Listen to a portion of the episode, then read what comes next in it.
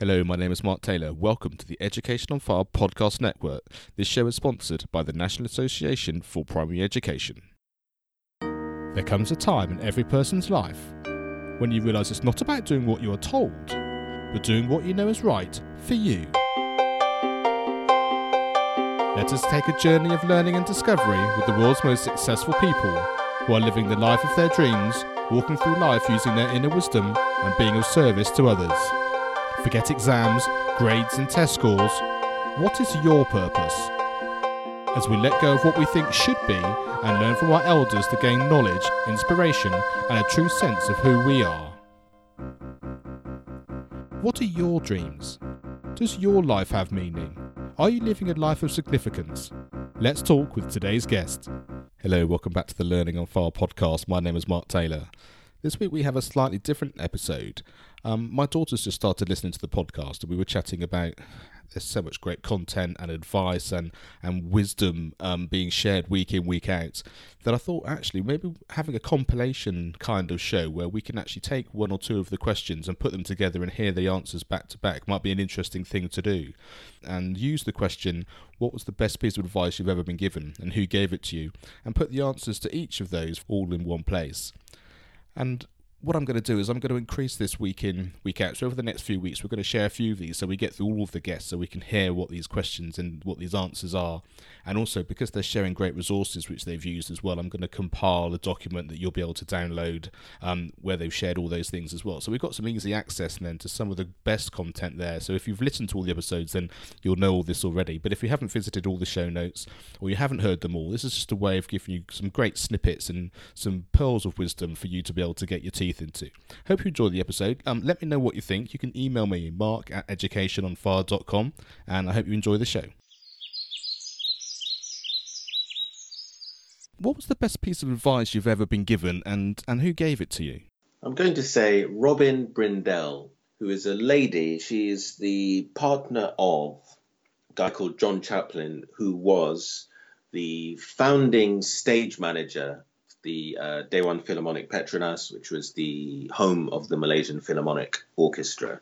Um, and his wife uh, was an avid concert goer, uh, and we became very good friends. And um, I'm still in touch with them both. They, they live in um, in Australia now, um, and we touch base once in a while and, and catch up with things. Um, she is a very wise woman, um, and I well, I think a great deal of my personal development is is down to conversations where she has challenged my paradigm at the time. Yeah, and I'd say only choose decisions that make you stronger. That's what I'm going to say. I don't know who gave it to me. I think the best, you know, lesson I learned just growing up is just follow your passion. And I've heard that from just random people. It says truly just follow your passion. That is the key. And not follow what you're told to follow as far as career choice and because it sidetracks you. And I studied successful people. I want to say in my like what mid 20s, so it was after college. And I just was like, I was looking at certain people, you know, um, just saying, why is that person successful? Uh, why is this person successful? For example, certain people uh, in the arts, like singers um, or, you know, visual artists, animators, and look at them. And one thing I constantly saw was that they stuck with the same thing for a very, very long time. You know, they didn't hop around and test out and try different careers. They simply stuck with one thing and just pursued it. Um, even p- politicians, you know, people who run for public office, um, they stuck with it. You know, they stayed in it for a very long time. Uh, teachers, they just, and that was the main thing that I saw was they these people discovered their passion and just stayed with it. It wasn't the attraction of money that got them into that. You know, uh, it wasn't the attraction of prestige. Now, a lot of those, what do you call those, those badges of honor that we think are cool, uh, that can attract a lot of people. So, say for example, I want to be a hip hop, you know, star, be a rapper. Well, I'm going to go out there and learn how to rap just for the money. Well, I won't be rapping very long. you know, so if, if it's just the money, well, there's no creativity, there's no burning desire for the art form itself, then I won't stay with it. So that was the best thing that um, I, I guess the kind of that advice growing up that I learned was like just follow your passion. I'd heard it before, but I didn't fully understand it until I was in like my mid 20s. And that's when it was like, it circled me back to my love as a child, which was drawing. Consistently, the person that has given me the best advice um, in in the most pivotal years of my life was this uh, this old guy named Red. He's now passed on. Um, but one of the things that he said to me he he would kind of give me tough love and uh, tell me the truth, and I did not like it at the time. But I would always walk away from whenever he gave me advice, and I would always ask myself if there was any truth in what he said, even though I may have been I may have not liked it at the time. I would always ask myself, was there truth in it? And I would inevitably find that yes, there was truth in it. He saw me very clearly. And one of the things that he said to me is he sat me down and he pulled out a little piece of yellow paper. And I remember this, and this was many years ago, but I remember it like it was yesterday. And he drew a picture of a, a basketball court. He was a big uh, Indiana University basketball fan. And he said, Seth, look at this. This is a basketball court. I'm like, okay. He said, see this? this is where the audience sits this is where you pay tickets to watch and this this is the court and this is where people play the game and i'm like okay he's like life is not a spectator sport only a small percentage of people actually get in there and play the game get in there and play the game and that metaphor for me um, uh, definitely stuck with me and thinking you know what we can we can live life pretty unconsciously, pretty mindlessly, pretty numb, pretty reactive. We can just kind of do what we've learned and not really question things and just kind of be a robot and go through life kind of numbing out and just kind of you know watching TV or drinking beer all the time or playing video games all the time or doing whatever people do to kind of forget about life and kind of miss out on the fact that life is not a spectator sport. We can get in there and really engage in life, the whole gamut of life, really experience sadness in a good way where we're processing it, really experience even emotions like anger in a good way, where we're looking for the messages that anger gives us. Really experience joy and happiness and peace in a very, very deep way, not a surfacey way, not just going to just quote, have fun, but to really experience the depth of joy that's available to us on, on a deeper level, on um, on a very real personal level to really engage in life, not just sort of drift through life and not, uh, he used to say, don't cope, live, not to just cope with life, but to live and engage with life, to get in the game, to be a player, to take the risks, to win, to lose, to get hurt, but also to experience you know, it's not all about that, but to really experience the whole gamut, but really when it's good, to really know how to enjoy it and appreciate it when it's good. And to be grateful for the people that we have in our life even if they annoy me even if they get on my nerves. The the fact is is that the great people in my life give me so much more good than bad. And there are so many wonderful people in in my life um, and wonderful opportunities and things. And so just to really be alive, not just cope, but to be alive and play the game and not be a spectator. The best piece of advice that I have ever received is just um, so simple. And it was from a Girl Scout leader. And she said, Be yourself, but be yourself loudly you know and um, i've always appreciated that because um, people you know if you've been around me mark we were at the live event together i'm not most i'm not the most quiet person you know so um, I can be quite loud. I can really be um, passionate about what I'm saying to the point, you know, I worry. I used to really worry that it was too much, you know, that I was pushing people away with that. And she was like, no, that this is, these are your passions. You know, if I was really passionate about somebody being mistreated, you know, somebody, something had happened. And this is where that conversation hap- came from. But in Girl Scouts, we are always there, we are always together, and they always encouraged us to be really supportive of each other. And, and, there was an argument, and I really felt that one of the girls was being mistreated by another one. Um, and I stood up for her, and I was so passionate about it. And the leader's like, You have a heart for this, and you should never shut that down. Like, be yourself, be yourself loudly. And I thought, Gosh, no one tells me to be loud. no one tells me to be loud. But it was such a good thing to be affirmed that way to be loved and appreciated and known for who I was and being encouraged to be that anyway. I think so many kids feel like they have to really protect what others see of them. And this woman really allowed me just to be me. And so that was just really powerful. The best piece of advice that I've been given and who gave it to me um, it would have to be my mentor, uh, Steve. He once told me the same thing I did for you, do for somebody else.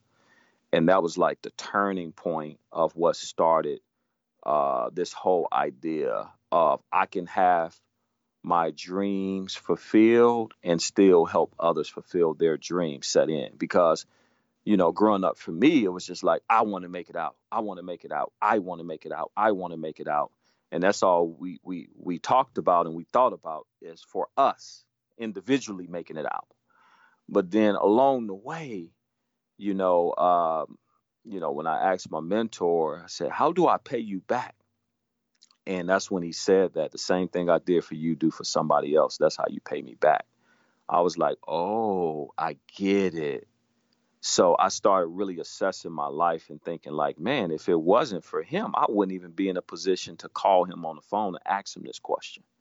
So if he had singularly this much influence and impact on my life, how much more can I impact others' lives? And how much more can they impact others' lives? And if we kept that chain going, becoming successful and also bu- building what we call successors, um, then the world would be a million times better because I'm helping you get up the ladder while I go up the ladder as well. So I'm not just climbing up the ladder, knock the ladder down and say, "Hey, you got to find your own ladder to get up here." Right? It's just like, no, let's let's go up the ladder together. Um, and so I think like that is what um, sparked the idea of okay, I can pay my mentor back by mentoring. So that's where champs came into play.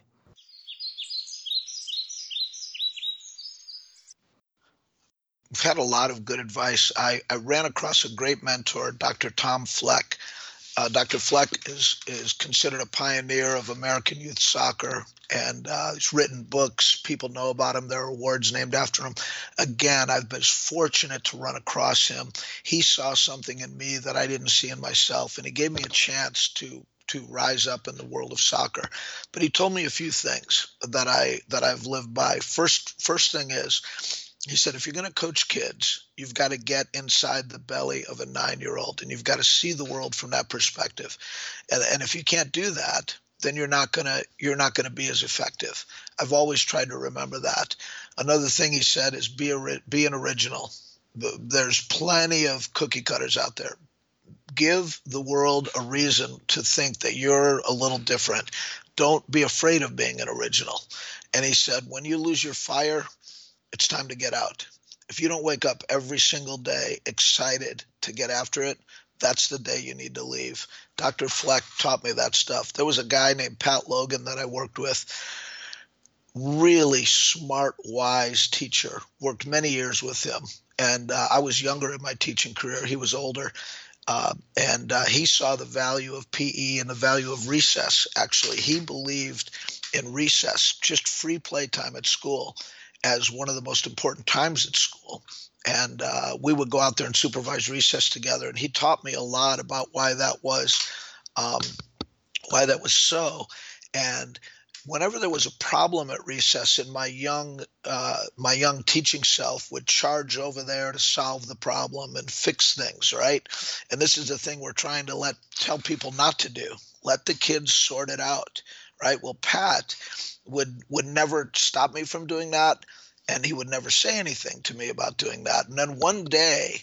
Uh, when I was getting ready to go charge over and solve another problem, he said to me, go and split that baby, Solomon. And, and I and I and I'm thinking, what what did he just tell me? I didn't I didn't understand it. I went around, I solved the problem. I played uh, the sheriff of the of the of the playground, fixed the thing that happened. I came back. I said, Pat, what do you what do you what does that mean? And essentially, what he was saying was, hey man, the, you, you're running over there to fix problems. You're splitting babies in half. You can't split babies in half. Let the pack sort it out.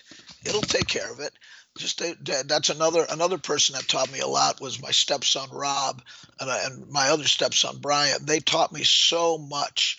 Um, and Rob, one of Rob's favorite things is let the pack sort it out. My wife, Karen, she with, with my daughter who wouldn't who was a picky eater she taught me probably more about teaching than anybody i've ever met and uh, one of the things she taught me was uh, creating choices for people that result in what you want to happen no matter what and so in other words her thing was if we want to get katie to eat broccoli what we say is katie would you like to eat the broccoli with the spoon or the fork and either one is fine. And Katie would choose a spoon. There, there goes the broccoli. It doesn't matter what what that that one little that one little choice was. The bottom line, the broccoli was eaten. Too often, we get we get in arguments with people about things that we don't have to argue about. And Karen taught me this little tactic of creating another choice that gives the person who wants to argue the feeling like they've won some kind of an argument over you. But the real important thing actually happened that you wanted all along. That was that was great stuff. I've got so many more. So many people have helped me so much. Uh, but those would be some that i would say uh, another one dixie swenson I, I, worked in the john anderson for president campaign in 1980 uh, and that was a third party candidate with the, the campaign between ronald reagan and jimmy carter for the 1980 presidency Dixie Swen, I was a campaign manager, uh, and Dixie Swenson was a campaign manager on a bit of a higher level. And we used to do campaign events. And Dixie Swenson said, always plan rallies with the idea that everything's going to fall apart and then have a plan for that. And if you can have a plan for that, you can have a plan for everything. I've always approached every class what if this class totally falls apart? Then what am I going to do? And when you know what you're going to do in the worst moment, you're calm because you the worst moment hits, you already have an answer for it. That that was that's been a great uh, piece of advice that I've gotten. So you know that's it. That's that's some stuff right there.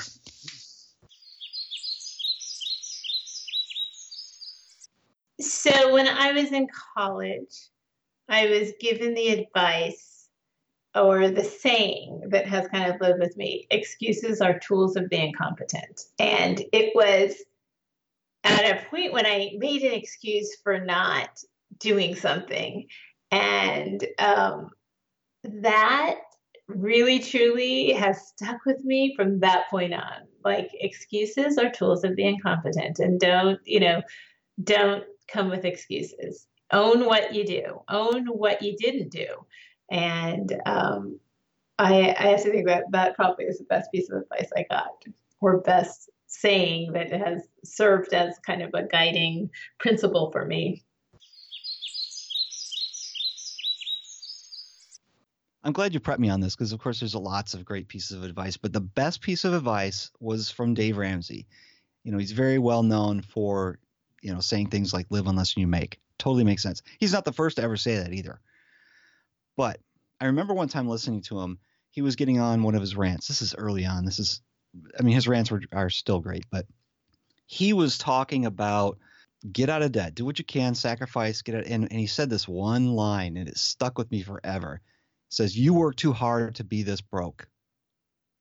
You work too hard to be this broke. And he said it in such a way it just it just rocked me to my core. And ever since then, I mean, that was one of those moments where it's like, gosh darn it, I should be doing better with our money. My wife and I should be doing better with our money. We should be better than this. And that was kind of the the time when we made that decision. In 2006, we decided that's it. We're paying off the car loan. That was our last debt. We paid it off in one year. After that, we have not borrowed a penny, not for anything. I don't have any credit cards, nothing. I mean, that's pretty dramatic when you think about it. So that would be my best piece of advice that's ever been given to me. Thanks for listening to the Learning on Fire podcast. For more information, please visit educationonfire.com and follow the links from the homepage.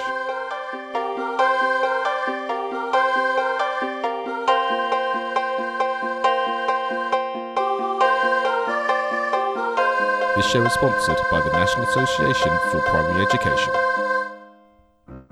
Education is not the filling of a pail, but the lighting of a fire.